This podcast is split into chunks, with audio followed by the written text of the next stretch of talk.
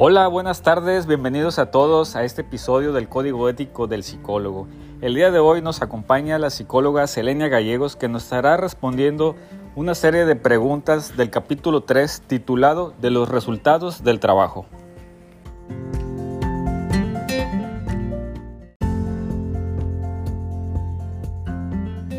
Licenciada, bienvenida, ¿cómo está?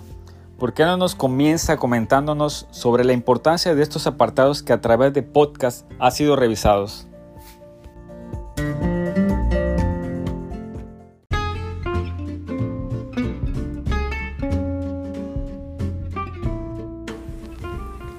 Hola, muy bien, muchas gracias. Es un gusto para mí compartir con ustedes el día de hoy. Estamos ansiosos por regresar a las aulas por vernos de nuevo, pero en este tiempo hemos encontrado la forma de seguir aprendiendo. Y bueno, la importancia de revisar el código ético, aparte de que es un documento que garantiza la protección de los usuarios de los servicios ecológicos, para nosotros como psicólogos es un apoyo tanto en la toma de decisiones como en los casos en los que nos enfrentamos a dilemas éticos. Entonces, este documento es para nosotros un marco de referencia.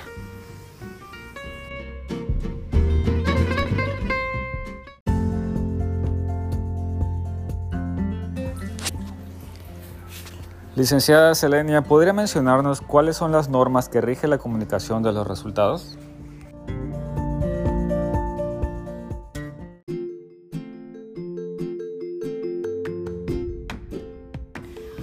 Cuando nosotros como psicólogos hacemos valoraciones, evaluaciones o proporcionamos tratamiento, consejo, supervisión, enseñanza, consultoría, investigación u otros servicios dirigidos a individuos, grupos, comunidades organizaciones, tenemos que hacerlo utilizando un lenguaje razonablemente entendible para el receptor eh, proporcionando de antemano información apropiada acerca de la naturaleza de las actividades de acuerdo al artículo 50.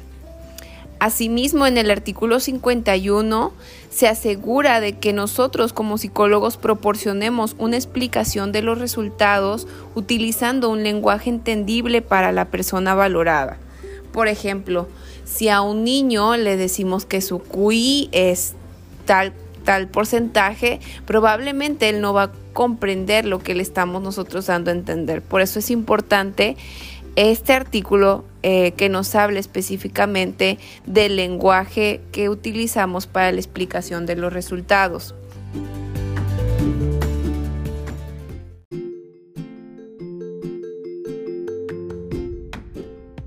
De acuerdo al artículo 52, como psicólogos debemos abstenernos de hacer uso indebido de las técnicas de valoración, intervenciones, resultados, interpretaciones, para evitar que otros hagan mal uso de estas. Asimismo, documentar, de acuerdo al artículo 53, apropiadamente nuestro trabajo profesional y científico.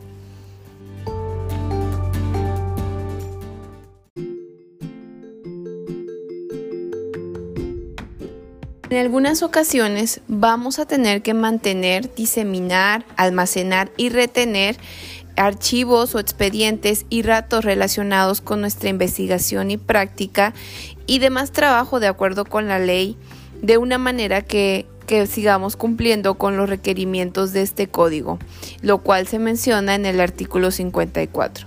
Muy importante el artículo siguiente, que es el artículo 55 donde nos describe que como psicólogos no podemos inventar datos ni falsificar los resultados de nuestras investigaciones publicadas.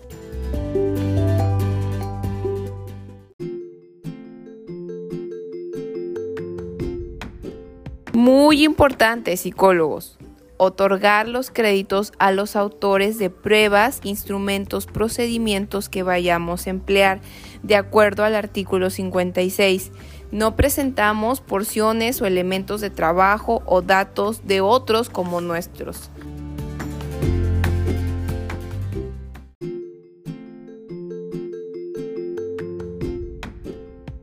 Finalmente, en el artículo 60 se describe que el psicólogo se abstiene de sacar conclusiones que no se deriven directa, objetiva y claramente de los resultados obtenidos.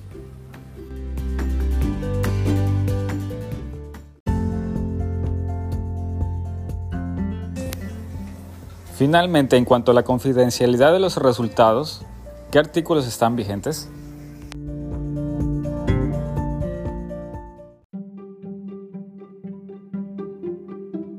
Mantenemos la confidencialidad debida al crear, almacenar, recuperar, transferir y eliminar registros y expedientes bajo un control apegados a la ley y de manera que permita el cumplimiento de los requisitos del presente código de acuerdo al artículo 61.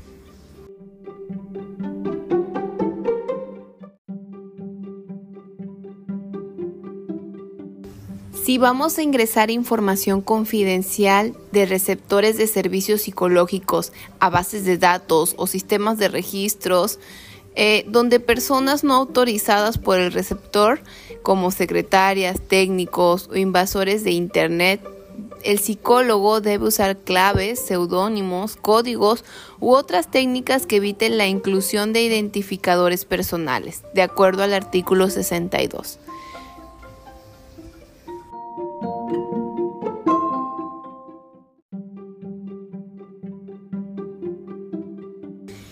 El artículo 67 se menciona que como psicólogos no podemos mencionar en nuestros trabajos escritos o conferencias u otros medios públicos información confidencial que fue obtenida durante el curso de nuestro trabajo.